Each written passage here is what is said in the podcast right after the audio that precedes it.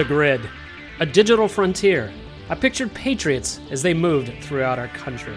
Do they look like individuals or small business? Were the rallies like church? I keep dreaming of a world I hope to one day see. And then, today, I got in. Hello, fellow Americans. This is Chris Coleman, your host with the Kingdom Patriot Group. Welcome to The Grid, where faith, politics, and commerce intersect. Okay, today we discuss critical race theory, its origins, and its ambiguity. But first, a word from our sponsor. Midwest Glass and Mirror is a full-service glass and mirror company. Located in Stevensville, Michigan, this company serves both residential and commercial customers in Southwest Michigan and Indiana. In business for over thirty years, they are the glass and mirror industry leader and are trusted by homeowners, property managers, and commercial clients. Their mission is to exceed your expectations by delivering top-notch professionalism, integrity, and craftsmanship. I know one of the partners personally, and I can assure you he is a man of faith, a patriot, loves God and country. He is a great example of American small business success due to hard work and an expert craft. Call two six nine, four two eight, four four six four or visit midwest glass dot com today and ask how they can help you. Again, that's midwest glass dot com or call two six nine, four two eight, four four six four. Make sure you tell them that you are a Kingdom Patriot. All right, let's jump into critical race theory. This this theory is a political buzzword that progressive liberals tout as really, I would say, the philosophical panacea, but conservatives argue uh, against this as the next great evil. But often it's never really explained. So I want you to know we're going to dive into that a little bit. It is incredibly complicated. I think it's highly ambiguous, but hopefully you'll have a better understanding as we talk through some of the aspects of it. And if you Google this, you'll find plenty of sources on Wikipedia and other places. I do want you to know that I spent some time reviewing uh, a white paper with the Heritage Foundation. They've got a lot of good resources on critical race theory and what it is and really what its origins are. It's also helpful to understand that some of the founders, or I guess people who are credited with being founders of critical race theory, goes back into the sixties and seventies. And you'll hear these names: Derek Bell, Kimberly Crenshaw, Richard Delgado. Uh, there's there's a few others: Cheryl Harris, Charles Lawrence the third, Mary Matsuda, Patricia Williams. Even though critical race theory can trace its origins to the sixties and seventies, in reality, the grandparent to critical race theory is actually critical theory, which was aimed at the demolition of Western traditions and norms. And this was really a theory that was born out of the eighteen hundreds that was championed by Marx and Engels that sought to label workers as the oppressed and the owners as the oppressors.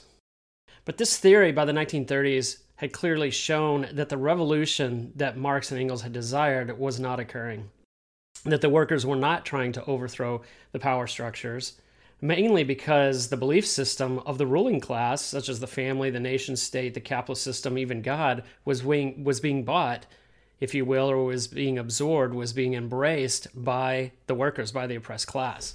But make no mistake, the origins of this movement were grounded in Marxism and socialism, even communism, and the idea that we have to create evolution.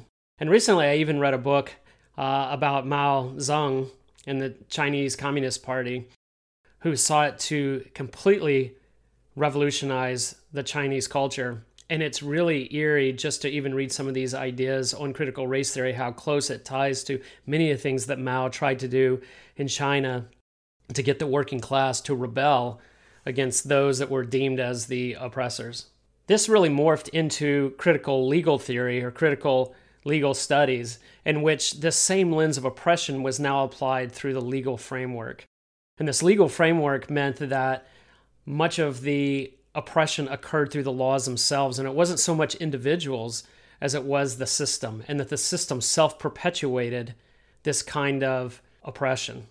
And eventually that led to critical race theory. And why that is important is because critical race theory actually does the same thing, but it takes the legal aspect out of it and makes it into a racial argument. So now it's not that the law benefits those who oppress, it's that the law is white-based and was developed by white supremacy and only benefits white supremacy and therefore is used as a tool of oppression, not against the workers, if you will, or just the oppressed, but the oppressed who are black or the oppressed who are of color. And then from there, you can see how it has permeated almost every aspect of our society. What at first began as an academic study then crept into the courtroom. It crept into the political discussion. It's at the universities, but now it's being touted, even demanded in some cases, in corporate America. How many of you work for organizations who have made diversity, equity, and inclusion or unconscious bias training a condition of employment? And one of the frustrating things, it appears to me, in reading some of these different articles is that critical race theory seems to rely on social constructs. In other words, we are going to actually heighten race to the discussion, and we're going to elevate storytelling and examples of where oppression may have occurred over evidence and reason, because concepts of truth and merit are completely opposed to liberalism, and they have no place in this conversation. In fact, I really like how the Heritage Foundation describes this. Quote, critical race theory's key assertion is that racism is not the result of individual conscious racist actions or thoughts. Racism is systematic and structural. It is embedded in America's legal system, institutions, and free enterprise system, and imposes whiteness as the social norm.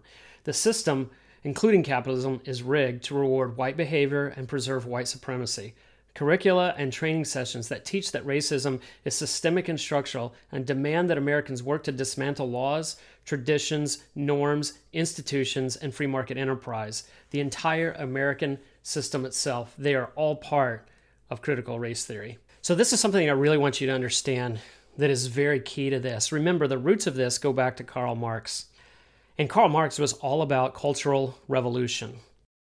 So if you assign racism, because it absolutely exists in America, I, I want to be clear about that. I'm not denying that racism occurs. But if you can assign that the cause of racism is not because of individual bad behaviors or people who are sinners, but it's rather caused and embedded by systems, then you give credence to the idea of overthrowing that system. However, if you say that individuals are responsible for their behavior, individuals are responsible to love their neighbors, if individuals are responsible to not act in a racist manner, yet they do so and try to hold them accountable, that's still not licensed to overthrow an entire culture. And that's why it is so important. That is why this framework is so important to this movement. It must, in all circumstances, completely assign blame, not to individuals, not to people who do not behave in an appropriate way, but to the system itself, because you can't overthrow an individual, but you can overthrow a system. You can't have a revolution of a single or multiple bad actors who don't behave appropriately, but you can do cultural revolution when it comes to a system and dismantle the entire structure. So how is that framework actually achieved? Well, this is also equally important because you hear all kinds of conversations around equity. And equity sounds like equality, but under critical race theory, it's very important to see the difference. Those who subscribe to a Marxist theory and desire cultural revolution completely reject individualism. And what, this is why this is very, very important to understand constitutionally why we should reject critical race theory. Our Constitution, really not our Constitution, our Declaration of Independence, was the found, which was the founding basis of our Constitution, says that all men are created equal, endowed by their Creator with certain unalienable rights. Among these are life, liberty, and the pursuit of happiness. This is very, very important because liberty is a key tenet of the American culture. It's a very key tenet of our Constitution, and that is the idea of individual liberty. But that liberty is based on, again, life, liberty, the pursuit of happiness. It's based on the idea that you have the right to self-determination, and you have the right to pursue your course of life, so, so long as it does not violate the rights of others. And why that is meaningful, because our company affords opportunities to Americans. And I do believe that in America, we should provide equal opportunity. People should have the right to self-determine the, the course of their lives based on their belief system, based on their faith in God, so long as it does not violate the rights of others. However, critical race theory focuses on outcomes. Very, very different. It's not about equal opportunity. It's about equal outcomes. And any time that we can find any kind of disparity in the outcome, then we can claim that the, the system is rigged, that the system is built towards power structures of those who are in power that lord it over the ones who are not, which is really a whole nother issue. But as you start to see decisions made politically in order to address what is deemed as unequal outcomes, you in effect are enacting racism. That's one of the great faux pas, one of the great ironies of critical race theory, is that it's so focused on race that it is looking at outcomes, that it is passing laws or desirous of passing laws to produce different outcomes that are not disparate in the eyes of the critical race theorist. But in effect, by making those decisions based on race and looking at the outcomes on particular races, you are in effect using race as a sole basis of decision, which really, if you go back to the Civil Rights Act, the whole idea of a law being declared unconstitutional is because it was made with racial intent. And I want to take a moment just to illustrate what the true goal of critical race theory is. It is to create social revolution. It is not truly about bettering the lives of minorities. And I'm going to give you a perfect example of this. When is the last time you heard critical race theory going after abortion? That is something I've never heard. Yet, and some of this data is a little bit old, you know, five, ten, fifteen years old, but I want to share share with you. Approximately thirteen to fourteen percent of the U S population is African American. So if we truly were focused on equal outcomes, then when we look at the abortion issue, we would assume that abortions also are approximately thirteen to fourteen percent African American, but that is not true. thirty-seven to thirty-nine percent of all abortions are from African American women, three times the rate of whites. Now, let me ask you, is that a disparate outcome? Of course it is. But do you hear critical race theory attacking that and saying we need to solve this problem to save the lives of black children? Absolutely not. I also would be remiss if I didn't talk about the solution. So I want to take a few moments to share some of my heart, because we can talk about critical race theory. I don't think there's any doubt that it has its roots in Marxism and socialism and desires to completely reconstruct the American culture in its liking. But at the end of the day, I don't believe that's the solution. Of course, racism exists in our country. There are people who are racist, and I'm sure that there is inherent bias that we have based on how we've grown up, what our families are like, whether or not our parents or relatives or friends were racist. All of those do impact. But to say that individuals are not responsible and our entire social construct is embedded racism because of the structures we have in place, and that that's really the cause without individual responsibility, is just a lie. So I, again, I, there's a little bit of a digression, but I, I want to share what I think the solution is, because I don't want to sit here and debate Black Lives Matter, All Lives Matter, or all these different political agendas with C R T. I just want to talk about what we can do. But I can tell you what it's not. It's not a new standard of education. It's not new legislation. It's not to overfund, underfund, or defund the police or law enforcement, or even make remedies for past generational sins. Every man-made decision, every man-made solution is going to ultimately create a system in which we have winners, losers, and a great amount of effort and cost will be felt. But in the end, we'll have a lot more debt. We've hit, we'll have made very little headway. And why do you think that is? Well, it's because it's not really a legal issue or a civil rights issue. It appears to be on the surface, but pure and simple, it's a hard issue. Unless we focus on Christ, man-made solutions will always fail. In fact, I propose that if we pursue Christ with an honest and humble heart, and we live according to his heart, that it'll be incompatible to live in a way that's racist. And I'm not saying that we shouldn't push back against critical race theory or push back against racism, but what I am saying is, if we all just followed two simple principles that Jesus taught us, we would see incredible change. The first is to love your neighbor as yourself, and the second is to treat others more important than yourself. If we were to follow those two principles, it is impossible to, to not live in a way that embraces each other rather than to divide. But that requires us to press into Christ, and to do that requires humility, and that trait seems to be woefully absent in our current culture.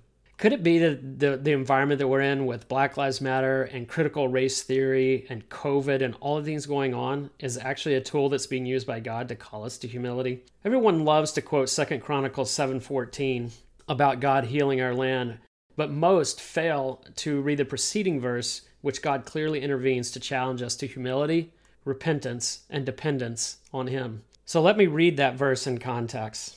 Second Chronicles seven thirteen through fourteen. When I shut up the heavens so there is no rain, or command locusts to devour the land, or send a plague among my people, if my people who are called by my name will humble themselves and pray and seek my face and turn from their wicked ways, then I will hear from heaven, and I will forgive their sin, and I will heal their land.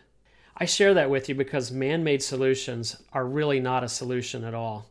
I think this verse shows us this pattern and path. God orchestrates or uses difficult circumstances so that we will walk in humility, that we will pray to him, that we will seek his face, that we will repent and turn from our wicked ways. That's when the Lord will hear us. That's when he'll forgive our sin and bring healing. Let's turn to the Lord, not to man, in order to heal our land. Thanks for joining us for today's edition of The Grid. And special thanks to our sponsor, Midwest Glass. To schedule an appointment today, call two six nine, four two eight, four four six four or visit midwest glass dot com. Don't forget to visit our website at kingdom patriot dot u s to join the movement of faith and freedom. That's kingdom patriot dot u s. Join today so that together we can make a difference. I'm Chris Kuhlmann, and I am a Kingdom Patriot.